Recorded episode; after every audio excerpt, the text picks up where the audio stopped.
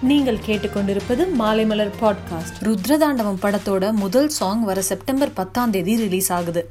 அம்மாடின்னு தொடங்குற இந்த சாங்கை ஜிவி பிரகாஷ் பாடியிருக்காரு. இந்த சாங்குக்கு ஜுபின் மியூசிக் பண்ணியிருக்காரு. டான் படத்தோட லாஸ்ட் ஸ்கெட்யூல் ஷூட் ஆக்ரால நடந்துட்டு இருக்கு. அங்க தாஜ்மஹால்ல சிவகார்த்திகேயன் பிரியங்கா மோகன் டூயட் பண்ற லவ் சீன் ஷூட் பண்ணியிருக்காங்க. அப்போ எடுத்த போட்டோஸ் சோஷியல் மீடியால இப்போ வைரல் ஆயிட்டு இருக்கு.